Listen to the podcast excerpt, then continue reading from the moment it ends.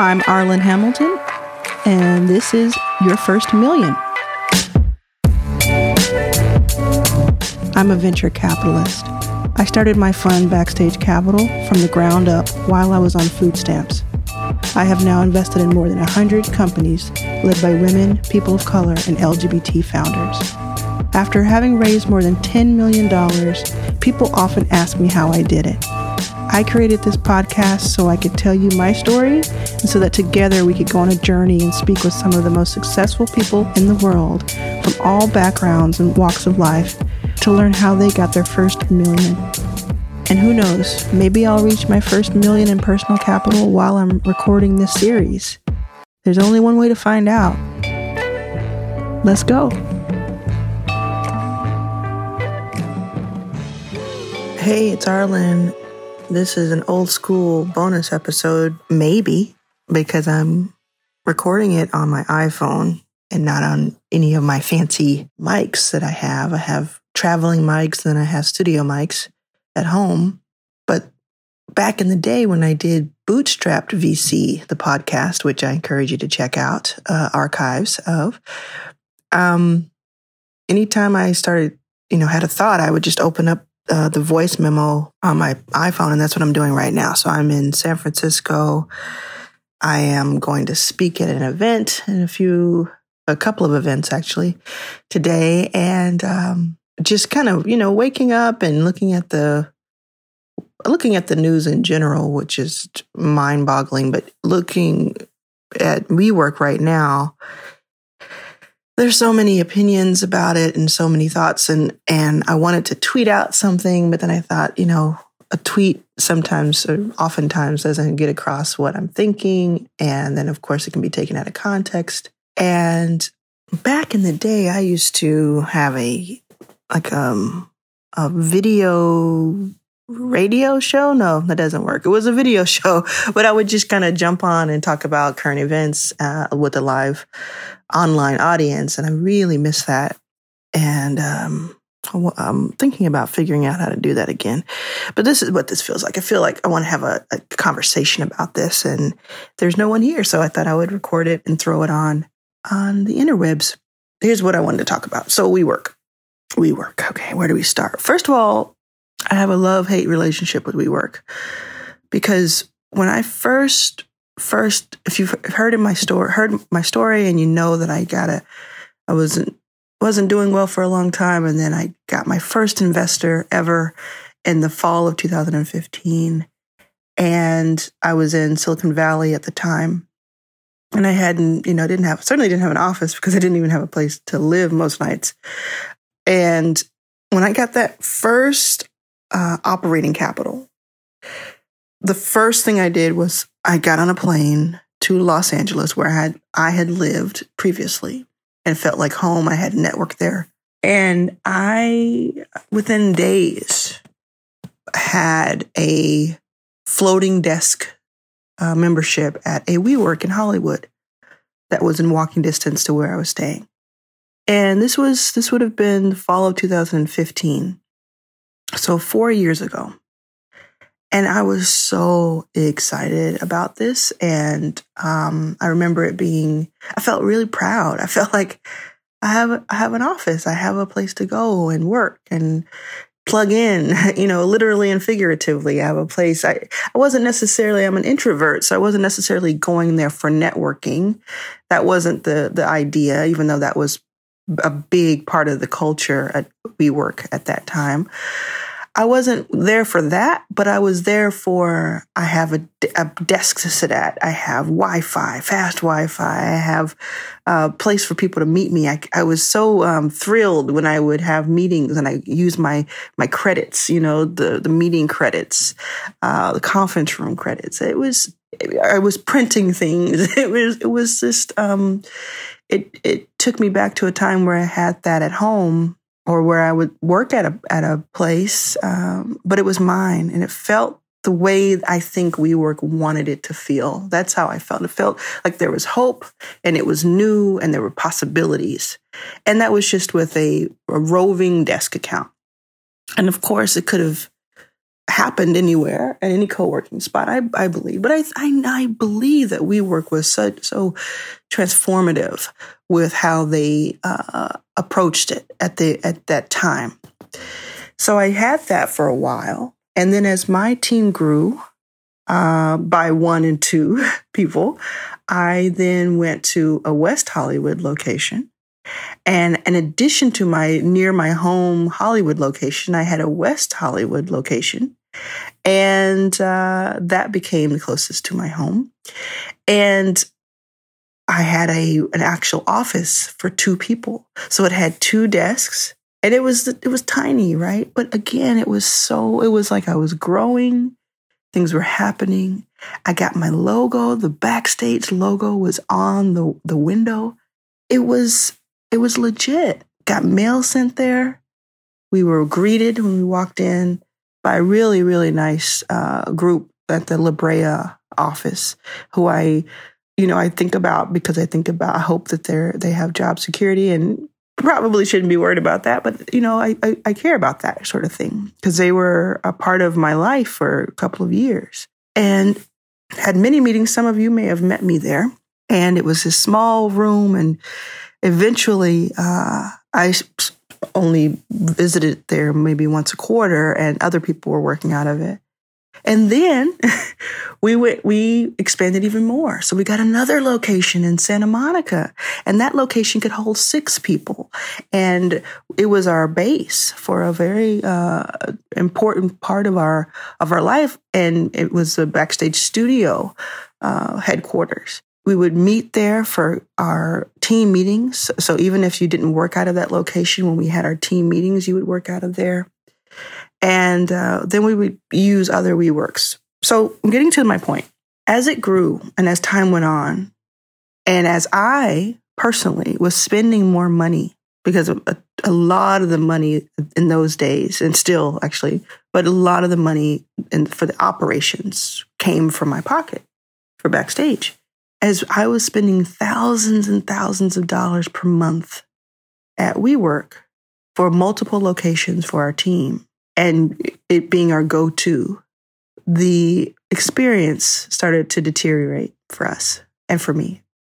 I would more often, and this never happened at the La Brea location, but it happened at the Santa Monica location, and it happened at other locations where we were visiting. I would often be treated poorly. And I do feel like it was race-related. And it was microaggressions where people didn't think I was supposed to be there. And people kind of looked me up and down at the front desk. And I would be going in and be paying like $3,000 for this particular location or more, or total, more than $5,000 if we're talking about all of the locations, which for us is a lot of money. And I would be sort of relegated. Now, when my white male coworker would come in, he would be kind of handed the keys to the kingdom, and it would be no problem. And he would, in fact, sometimes they would actually ask him if it was okay for me to be there. And this is, I'm the founder. And so I started noticing, I was like, oh, okay, this is a weird culture. I also didn't really love the beer on tap. There were a lot of times where some of the people that were customers at WeWork, they would say certain things that I would hear in the conversation. There were a few things that happened, and I started to understand. I was like, oh, this is not good.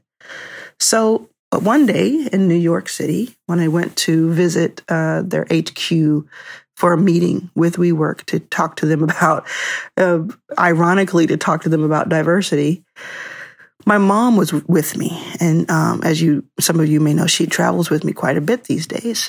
She is a jet setter these days, and we were on our way to Europe from New York, like that evening, and so I was going to stop here, have this meeting with coworkers and with WeWork, and then we were going to go to the airport for 10-hour flight or something. So my mom wanted to get more luggage. So she's sitting in the lobby at WeWork And I mean, for seconds, I stand up to go to the elevator to go to this meeting, and she's going to sit down and open up her app so she can get a lift or something and go and get this luggage while I'm in this meeting. And so she sits for a second, and I separate from her.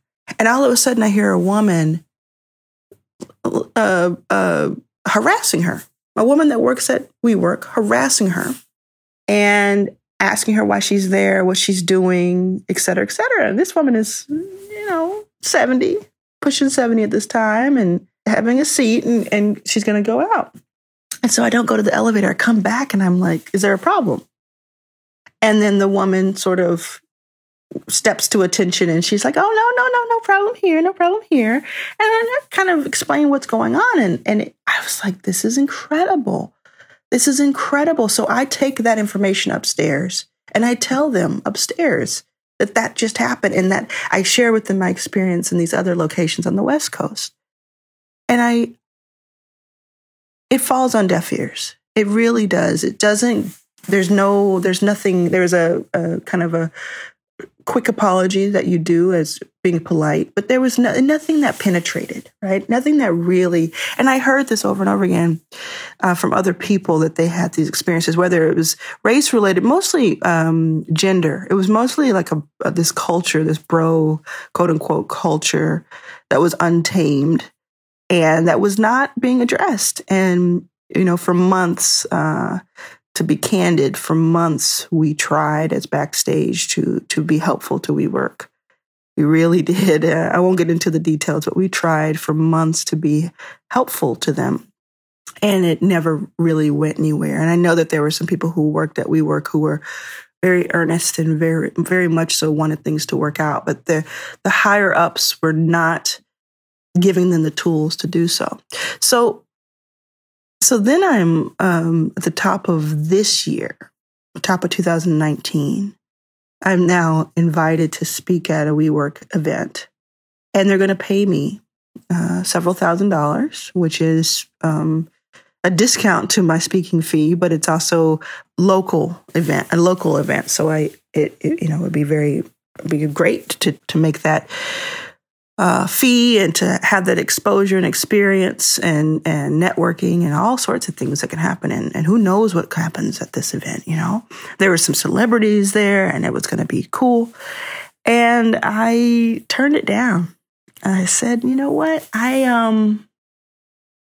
don't feel like when I go in as me, when I go as my full self, I don't feel like I'm treated well. And there have been many times where people have treated me a certain way before they know that I'm associated with something else, right? And I don't want you to treat me anyway. I don't want you to treat me nice because you know something about me when 5 minutes ago you treated me a different way.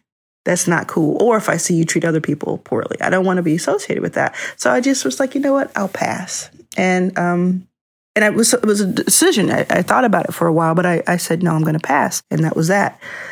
They caught wind of it because I think I had said yes to it originally. I hadn't signed anything, but I think I did say yes. And then I thought about it and then said no. And I thought about there was sexual harassment suit against them and all sorts of things. So I ended up saying no. And so they had someone call me and bypass sort of my speaker agent. They called me and we had this call like to kind of suss out why I was saying no.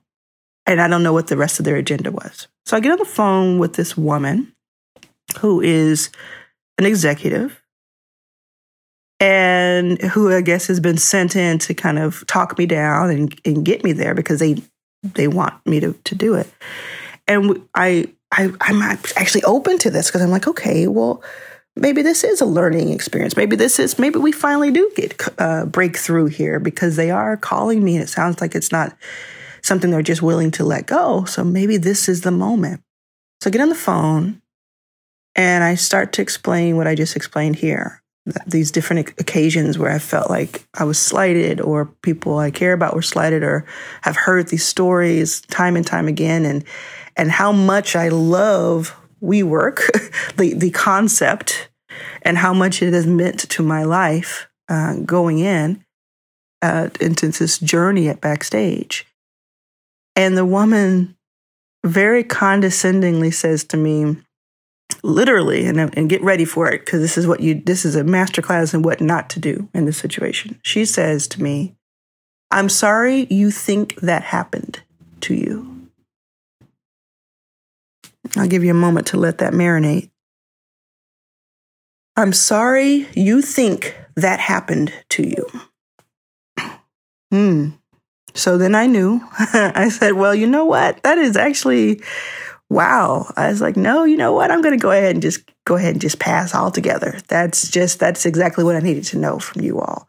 And she started to kind of argue with me, and we shut that down. So that was that.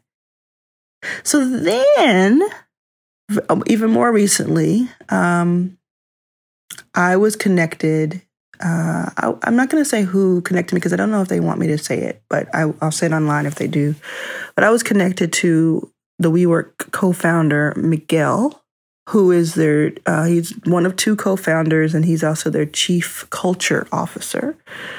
And what I knew about him was that he was very different than Adam, and that he was super low-key. But I had seen him sort of talking about WeLive, which that's a whole other story. I was actually applied for a WeLive in DC, and then Trump was elected, so I canceled that. But it tells you how much into this culture I was, 2016, 15, et cetera. But I knew that he was pretty like laid back, and that he was out of the spotlight, and I didn't know much else. And so I went in blazing with him, and I told him and his team and everybody, again, you know, this was a few months later. I'm like, okay, so this is, I don't know why I gave it so much of a chance. I think if I'm being honest, it's because WeWork was such a big company, and the concept of it being all over the world and being this sort of place that you could, you know what you're getting yourself into. I felt like with 100+ portfolio companies and growing that Backstage has, and with us growing, I just felt like there's a really interesting way for us to work together. And it kind of annoyed me and frustrated me that they were not seeing that, and they didn't understand the value. Now, I've had people come back from there and say, I can't believe they didn't see the value, who work there, but that's a different story. So we'll go back to this conversation with Miguel, and Miguel actually becomes an investor in our accelerator fund. He's one of about a dozen investors in the fund, probably has a little less than 5% of the fund. And I appreciate that. And I it's an interesting conversation I have with him. One of the conversations I had with him, he was walking to pick up his child at school, and that was that was high priority for him. It was like, you know, we can have this conversation, but after, you know, this is a boundary that I have, which is after I finish this walk, I'm with my child, and that's what I do. And I really, you know, I took note of that, and we've been able to text each other and have an interesting conversation. I haven't talked to him through all of this. I've sent him a couple of texts early on in this mess, and made a couple of suggestions to him about his board and things like that. But I haven't heard from him, and I can't imagine what he's feeling right now, or what sort of loss this is, and the loss that it is because he's chief culture officer is probably he's thinking about the 2,000 or so people who have been laid off now. And personally, himself, this thing that he built, this rocket ship, I'd be curious to know how he feels about it, and would be excited to interview him about it, and would be excited to interview anybody from the WeWork organization about this. So I guess the point of this is that I wanted to just talk about it. I wanted to vent a little bit, and I also wanted to like show how complex and nuanced and textured this whole thing is. It's not one or the other because there are thousands of employees, not to mention the customers all over the world. So, you know, I don't sit over here in the corner and say, oh, laugh about this downfall. I don't have any joy from this downfall because of all the people who are associated with it. And it's a whole thing. I don't envy anybody in this. There's no one that I see in this situation who has become a winner, except for the niche co-working spots that have really been biding their time and been very thoughtful about their experience, the customer experience. And I will, full disclosure, say that I said this in the last episode with Josh Wyatt from Neuehouse. I am an advisor to Jane Club. I'm an advisor to Jane Club in Los Angeles, and I am a friend and investor in The Riveter. And I think both of those companies are doing a fantastic job, an incredible job of figuring out their niche. I also think Neuehouse, I just had this interview with Josh Wyatt, the CEO of Neuehouse, who I have no affiliation with, but I live near one of them and have been there, and I think it's pretty cool. That's an episode we just had. Check that out to hear his thoughts. I think that they're doing a really great job because they're being so thoughtful and methodical and meticulous with their strategy. I think Ethel's Club and Gathering Spot on the East Coast, so New York, Ethel's Club for women of color and others, and Gathering Spot in Atlanta, run by a couple of men, black men. And I think they're expanding, and that's exciting to me. I think all those spots are really cool. Tech Square Labs, I believe, in Atlanta is what it's called. Paul Judge and Rodney Sampson, that group. I'm excited by those niche companies. I'm still excited about WeWork. And to be honest, if someone at SoftBank or WeWork wanted to holler at me and see how I could be helpful there, I have some ideas. I've been trying to tell y'all for 3 years, so you might want to bring me in to have a conversation. I won't even charge you $1.7 billion to do it. All right, these are my thoughts. People have been asking. I've also been compelled to talk about it, so I just wanted to get that out. I should get ready for the day here, and I'll see you in another episode.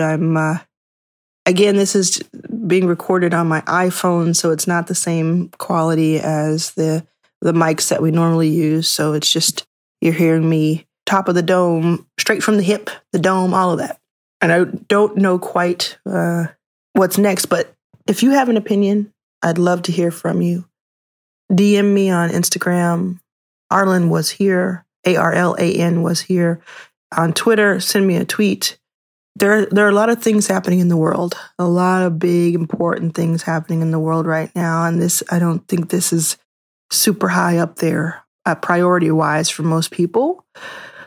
But I think about the fact that statistically, Black women startup founders shared $260 million of venture capital last year, of the $130 billion that was deployed. We shared it. Thousands of us shared that. And I think about that, and then the free reign and the unwieldiness and it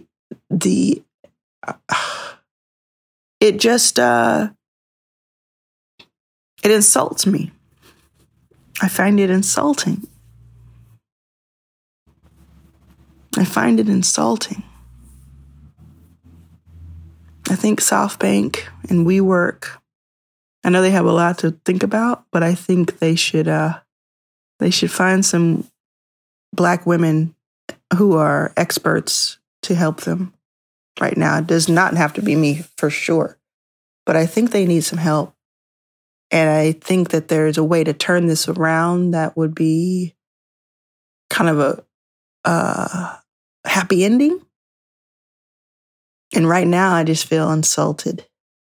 So I wanted to talk about it. Hey, it's my podcast. I can talk about it. I can have an opinion. You may not agree with me. Some of you may not agree with me. Some of you may agree with me. But this is what this is. It's free speech is. And I really welcome your conversation about it. Yeah, I'll talk to y'all soon. Hey, so I'd love to talk to you and keep the conversation going. Find me on Twitter and Instagram at Arlen Was Here. That's ARLAN Was Here. Stick around too, because I will let you know when my new book is going to be in pre-order. Now that's coming out in 2020. It'll be out as the real book. Oh my goodness. And you'll be able to pre-order it most likely this year. So stay tuned. I'll let you know all about that on Twitter, on Instagram, and on this podcast.